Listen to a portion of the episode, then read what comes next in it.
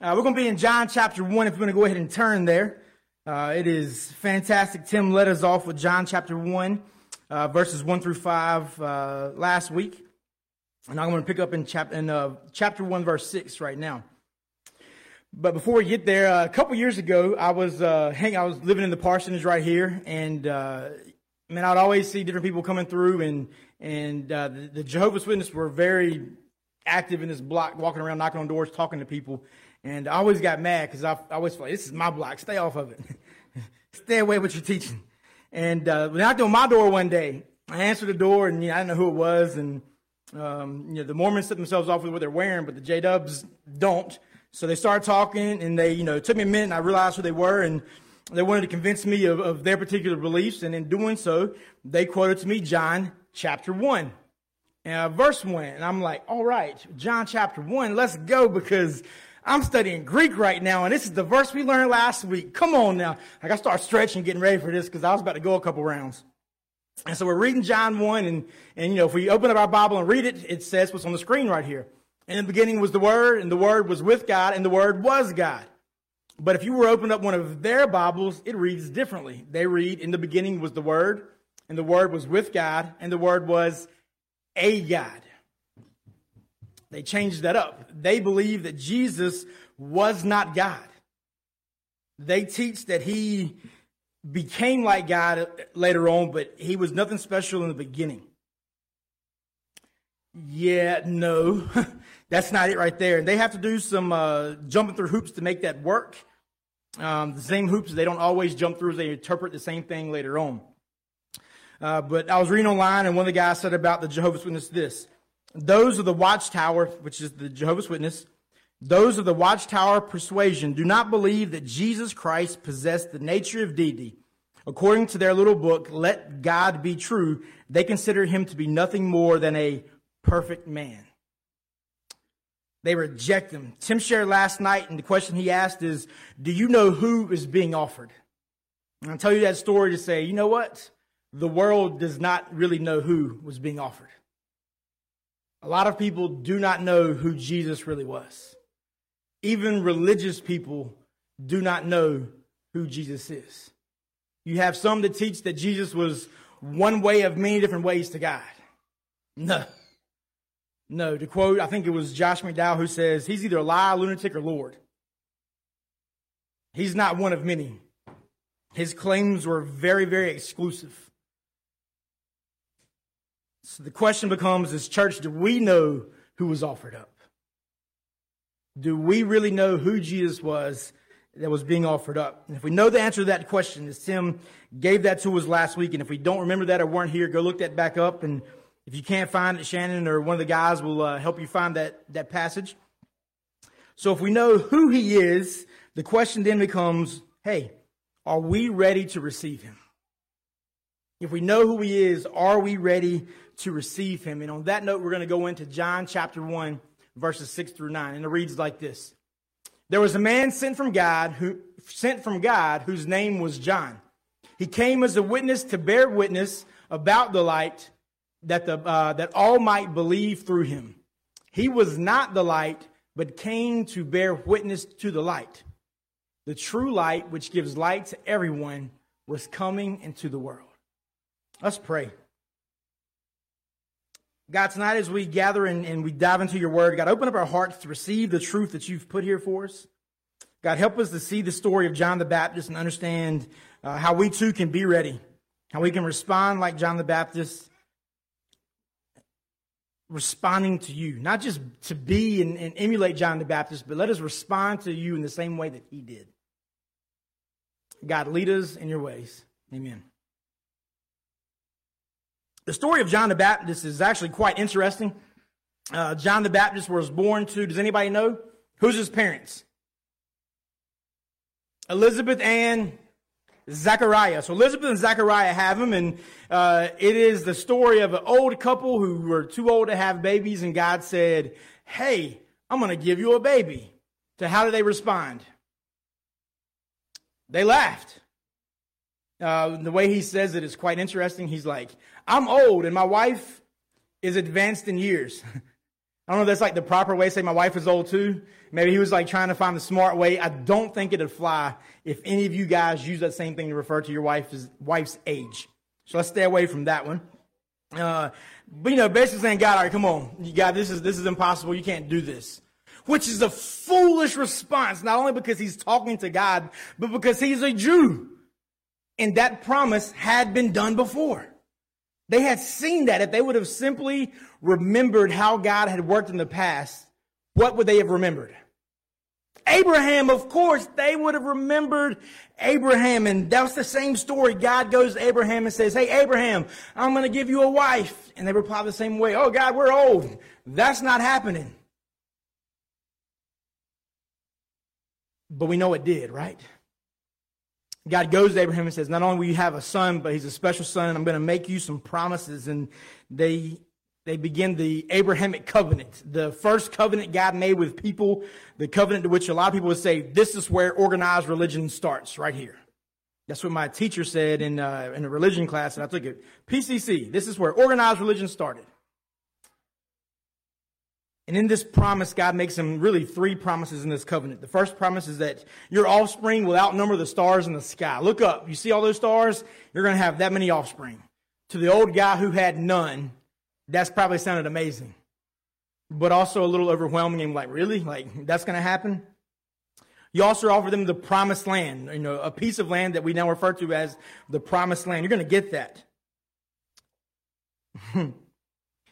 I was looking it up online and I typed it in and, and, was looking for something different, but I clicked on a, a BBC article and they, they quoted these two ideas of the, uh, of the promise, but they left out the third one. Like it didn't exist. What's the third one? through your offspring, the Messiah is coming. That's what it boiled. They, they left that one out in the BBC article. I thought that was rather funny. You're going to pick one to leave out. From one of your descendants, the whole world will be blessed. And they were pointing to Jesus.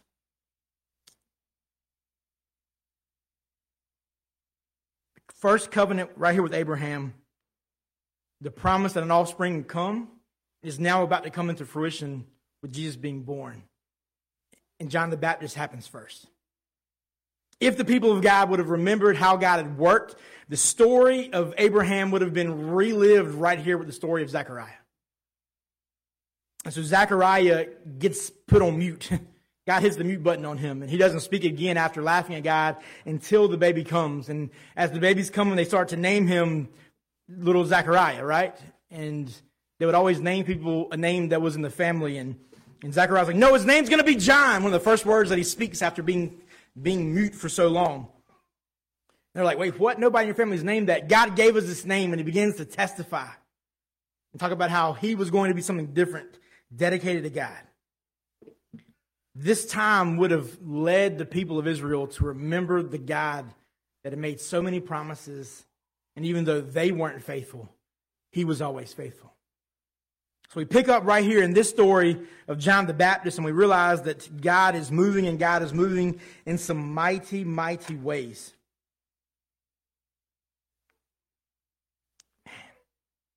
John the Baptist's message is make way to the Lord.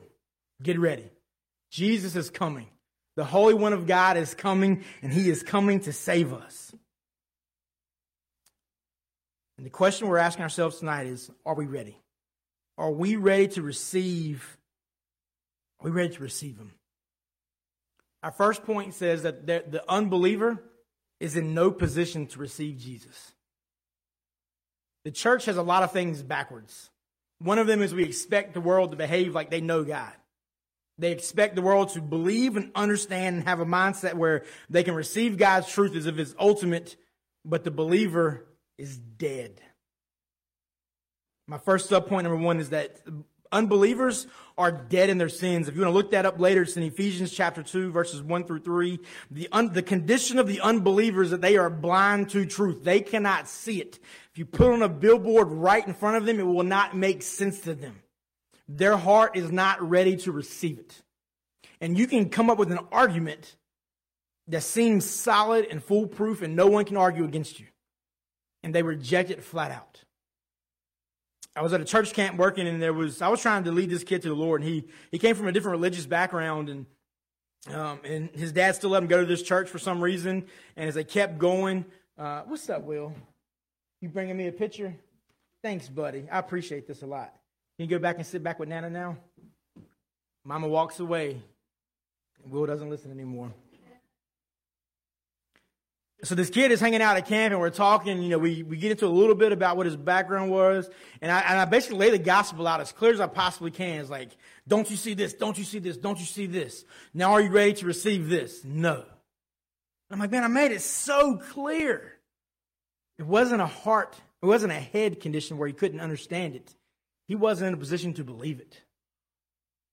My sub point number two is that unbelievers need quickening they need quickening to believe the word of God, to receive the Holy Spirit. They need something to change in them. In John chapter 6, they go on to talk about this a little more. And John 6 63 reads this It is the Spirit who gives life.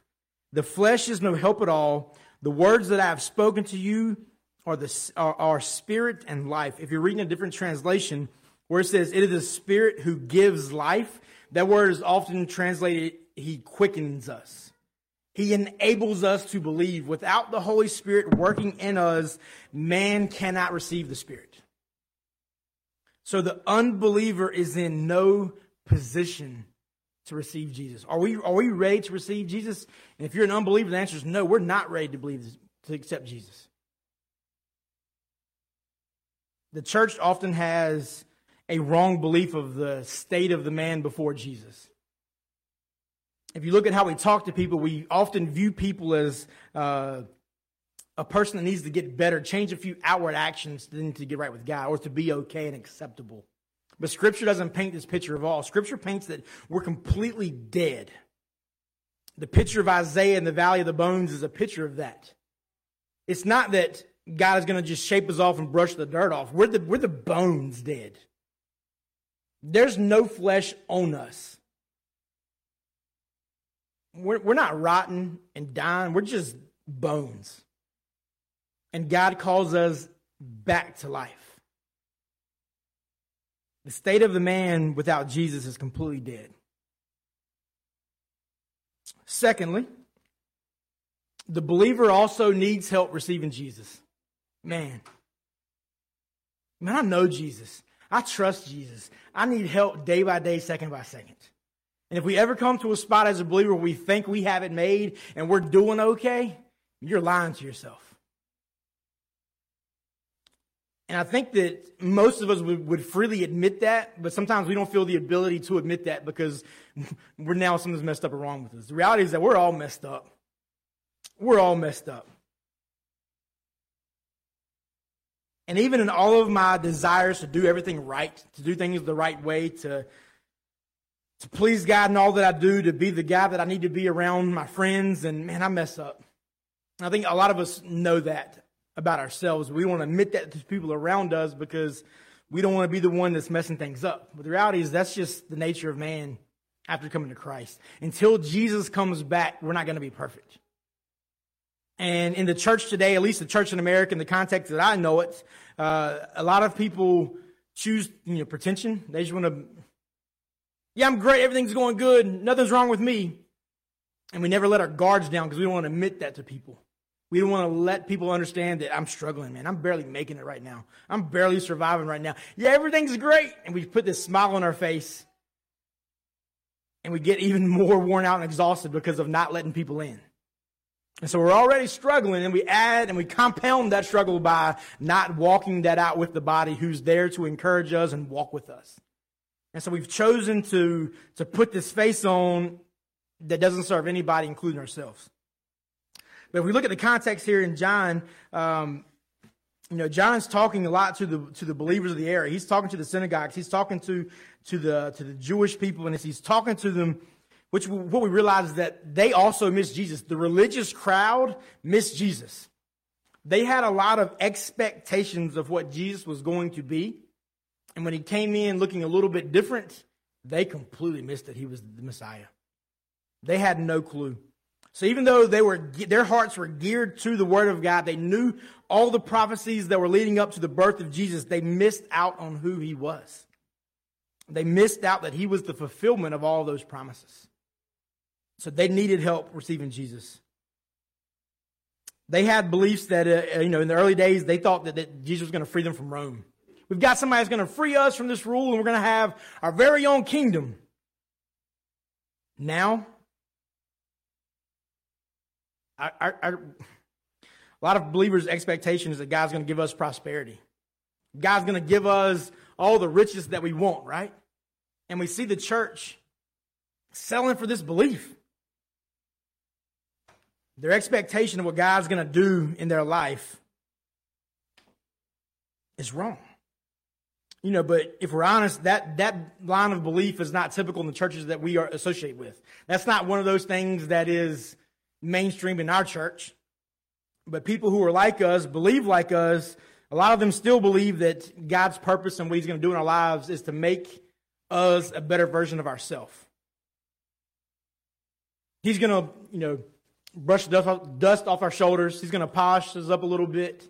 And so we get to still live with our mindset. We get to still live serving ourselves. We won't be as bad of a person as we used to be. I now do nice things for other people on top of living for myself. And that's not God's expectation of us as a believer. A lot of people really believe that, you know, by walking with God, what it's going to do is make our life easier. Now that I'm walking with God, life's going to be, I'm not going to struggle as much and things are going to be harder. To, you know, I'm going to have a people to walk with me and life's just going to be a lot better now that I'm walking with God. And even people believe that, but they wouldn't say they believe that, but we see it play out in what they expect and where they talk and how they complain. It shouldn't be like this for a believer. I've honored God and everything that I'm doing, and these bad things still happen. And we see it play out in those kinds of ways. Man, but if you read the Word of God, especially if you get into Hebrews 11 and see what the lives of believers looked like, there's no promise in Scripture of things being easy at all. So, what we're left with as a believer is that there is a battle of the flesh and a battle of the spirit happening. And man, we're just in that struggle. And that struggle is all throughout Scripture. I won't get to take the time to go into all of that right now. You can go back and look it up. Man, we know that battle, don't we? We know that battle. Man, as a parent, I see it all the time in the way I parent and how I parent and what I do. Um, man, the things that are hardest as a parent are the things that your kids do over and over and over again. Look, we had this conversation once. Why aren't you picking this up? Like, you should know this by now that this is not the expectation in this household. Right? It only makes sense. Yeah, they don't get it, do they? And so, uh, as I discipline my children through those times over and over and over again, man, I have to rely on the Spirit to not respond to the flesh. I have to, because man, I just want, man, I'm gonna duct tape you to the wall and leave you for three days. That's what's gonna happen right now. That's I'm this close to doing that right now. You hear me, Marcy? This close. I'm gonna duct tape you up. Not really. It's not Marcy. It's never Marcy duct tape up. Micah. You and Will, you got you better be scared of duct, duct tape roll. So they do that same thing over and over and over again. And I'm like, man, God, I want to handle this the right way. And it's the worst when they're going to bed for me. I'm tired. They're tired. Everybody, the whining levels increase like crazy. And, and they're doing that thing again that I've talked about 9,000 times. And I'm walking in and I'm mad. I'm going, God, give me the words right now. God, keep my lips shut when I should keep them shut. And I get ready to say something. And man, in the most godly way, I handle this problem. I'm calm as I can be. I'm cool as a cucumber. I'm doing amazing. And I'm like, God, thank you. This is beautiful. And I just want to like rejoice that I'm responding to God in this moment. It's not, I'm just responding to God right now. And it's his words that are coming out. And it's amazing. And I walk away and I look at Kelly, I'm like, Kelly, I did it.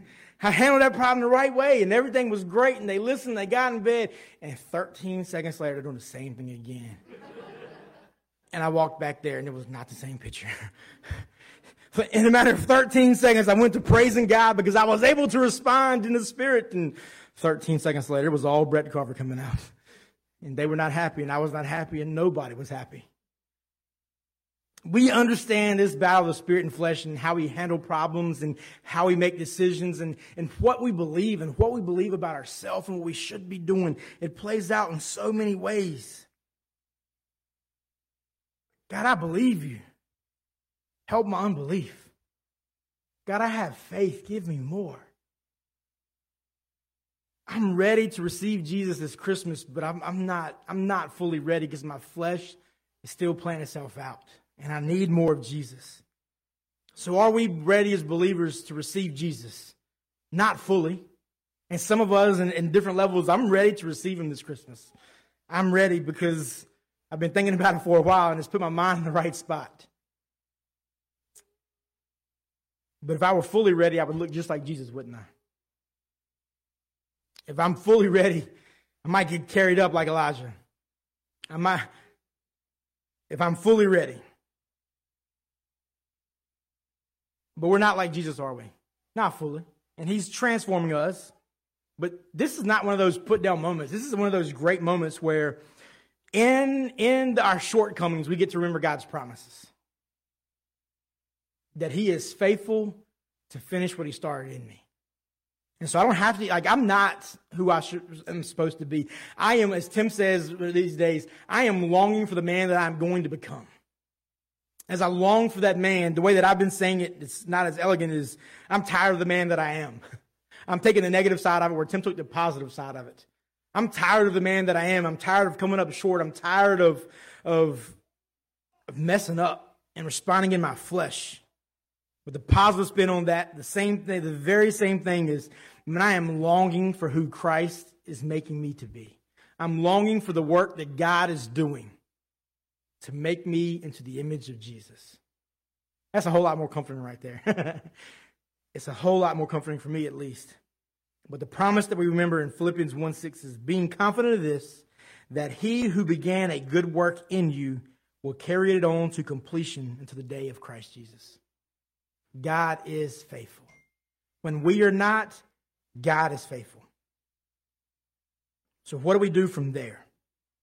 How do we lean into being ready?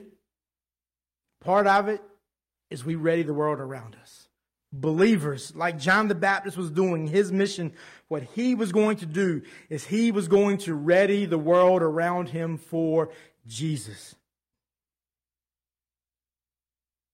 That's what we're called to do. John lays this out as this word, this life, this light. John Piper says it this way This word and life and light are going to spread through the witness of human beings. God is using us to spread this light to the world. Does he need us? No. Does he choose us and let us and empower us? Oh, yes. He is giving us a mission that is amazing and beautiful, and he has called us to this mission. Matthew 28 gives us the Great Commission. He tells us this mission. Acts 1 8 says that we will receive power and the Holy Spirit has come upon us and we will be his witnesses. But it keeps on going. Even we just finished up Philippians going through there in the uh, Thanksgiving season and we, we, we heard the, the truth that we should not grumble. But what was the context of that? We shouldn't grumble because we are children of light to the world. And if we grumble, we are not going to live as lights as we should. We give them a reason to not believe. Even the context of not grumbling is in the context of don't mess up who you are to the world. Live as somebody different. Don't walk around complaining about stuff. And this idea of light goes on in so many places. Matthew 5, 16 tells us to let your light shine before men Ephesians 5 8 says, For you were for, uh, for you were formerly darkness, but now you are light in the Lord. Acts 13 says that you are to light, we are light to the world. We are coming to bring salvation to the Gentiles. I really wish some of y'all would turn your phones off. It's me. I'm that one believers, we have this mission that we are to be the light to the people that are around us. And man, what a beautiful mission. It was exactly what John the Baptist did. And it made him seem crazy to the world that was around him, didn't it? They thought he was crazy. Maybe it was his diet, walking around dressed weird, eating weird things. But we have this mission to spread it.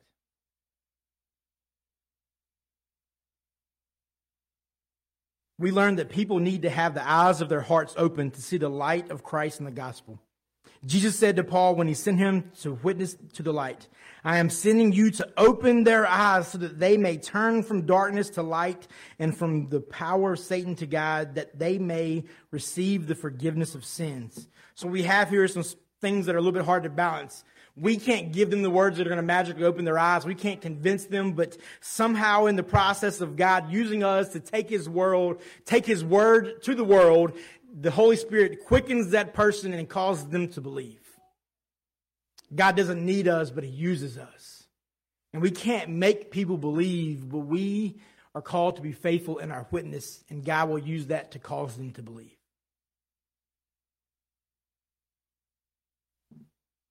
But there's a lot of reasons that we as believers don't witness. We shut our mouths when it comes to the people around us because I don't want to offend them.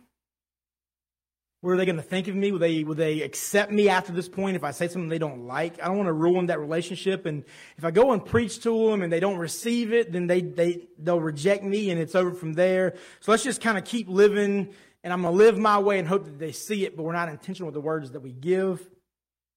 There's a lot of reasons. Maybe we're scared. Will I, will I mess it up? It's not your gospel. You can't mess it up.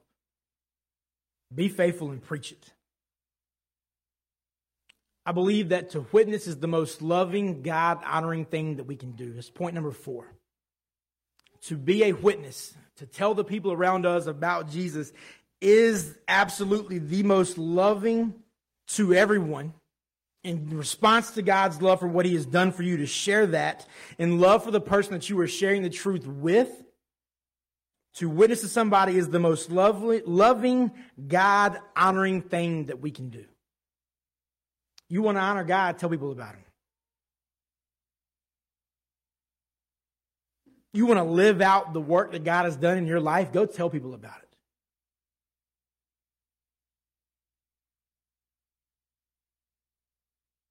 Number one, it's simply just obeying the calling God's given to us. We covered that in our mission. 1 Thessalonians 5 5 says, You are children of the light and children of the day who you are, your identity now is in God. And it is a part of your calling to spread that out. So let's witness and obey our calling. If we really believe the things that we say we believe, if we really believe them, how can we not share them? How can we not share that truth with the world? Um, there's the uh, magic duo, Penn and Teller. Anybody ever watch Penn and Teller? They're pretty good. They're entertaining, even though one of them never talks. He's fascinating, entertaining. I even love the show they do where they, they're basically trying to get other musicians, magicians to fool them. It's called Fool Us, and you try to fool Penn and Teller. They're fun. They are very openly atheist, very openly atheist. And um, he shares in one of his videos one day, he's like, you know, people all the time come up to him because he's so outspoken in atheism that people come to him and try to witness to him. They'll give him Bibles all the time and, and, uh, he, he rejects them or not rejects them. He'll, I think he actually always pretty much has civil conversations with people. At least that's, that's what's been presented. And one guy comes and he passionately shares what he believes and, you know, I don't even know which one's which. The bigger guy who actually speaks. Which one is he? Penn? I thought he was Penn. All right. So Penn's, you know, recording a little home video and he's basically saying, hey, look, I got to respect this guy. He fully believes that the condition that I am in right now means that when I die, I'm going to hell. And based on what he is saying to me, because he cares about me and doesn't want me to die and burn in hell, that I need to receive this message. I don't believe it. It's not true. But what kind of jerk would he be to not share that truth with me if he really believed it?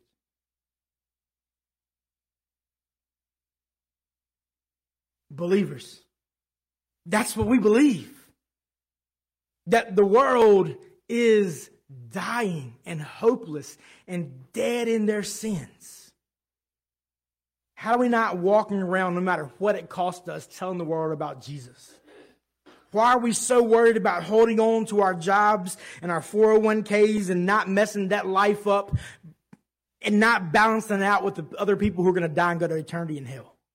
How can we not balance those two things? And man, and I'm not saying that lightly. If we lose our jobs for things like this, it's going to be hard and there's going to be consequences. But believers, what do we really believe? Which one is most important? Is God actually sovereign? If we say we believe those things, to not share them is to not love somebody, is to act in the opposite of love towards them.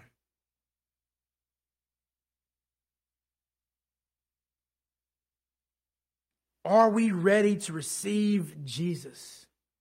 Man, this Christmas is the perfect time to be asking this. We have an entire, an entire holiday dedicated to the incarnate deity, to God leaving heaven to come down as a baby in a manger. The entire holiday is about this. The world is ready to hear it because they're ready to celebrate Christmas. And we become so consumed with commercialism and going to people's houses that we miss the opportunity before us to receive and walk in this truth. We must prepare our hearts to receive Jesus. What does that mean? Man, I had a blast this morning meeting with a handful of guys at the we met over at the warehouse and we had a spiritual retreat. What is that? We got away from the busyness and settled down for a couple of hours and sought after the Lord. We walked by ourselves and spent an hour in silence. And when that hour was over, we came back together and, and, and what's God talking to you about these days? And we pressed into each other's lives and asked bold questions, and I put people in the spot and made them keep answering. And the reality is that none of us have it figured out. I think that was a summation of all of it for the guys that were there. None of us have it figured out. I think all of us are making some efforts in, in receiving Christ.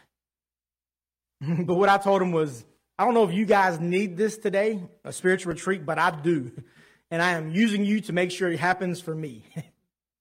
Thank you for letting me use you because I know what I need right now is to slow down and be quiet and listen to God. There are a lot of voices speaking to us on a daily basis.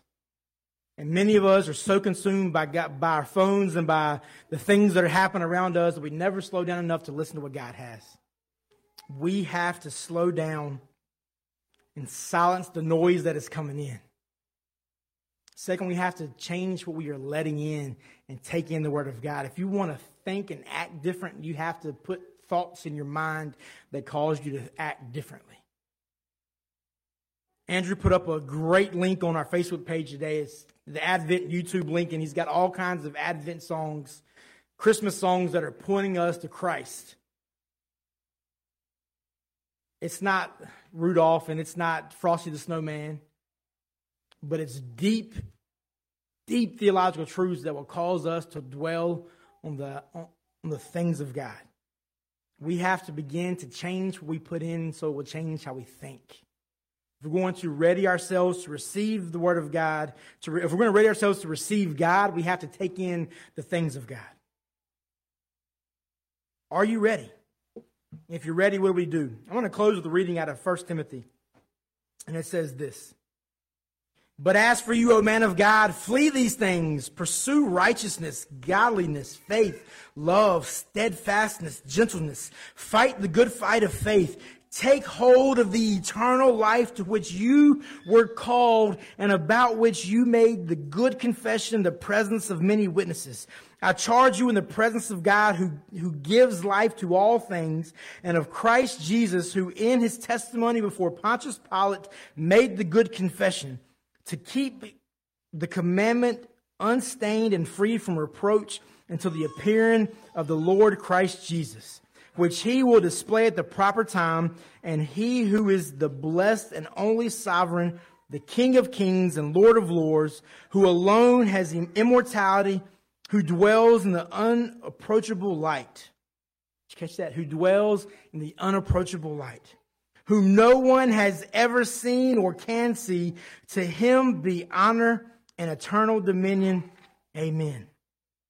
As for the rich in this present age, charge them to not to be haughty, nor to set their hopes on the uncertainty of riches, but on God, who richly provides us with everything to enjoy.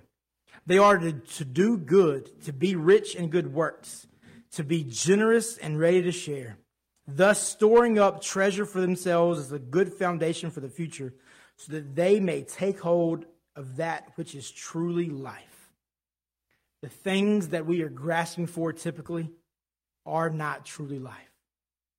Let us lay down the pursuit of this world. Get our hearts and minds and bodies ready to receive Jesus right now. Not just for Christmas, but right now during this Christmas season and forevermore. We're going to pray, and John's going to lead us in one last song.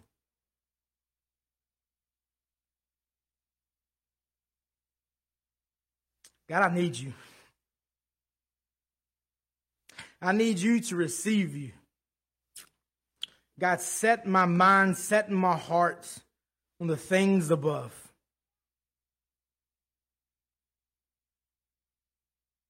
Make us ready as a church to receive you.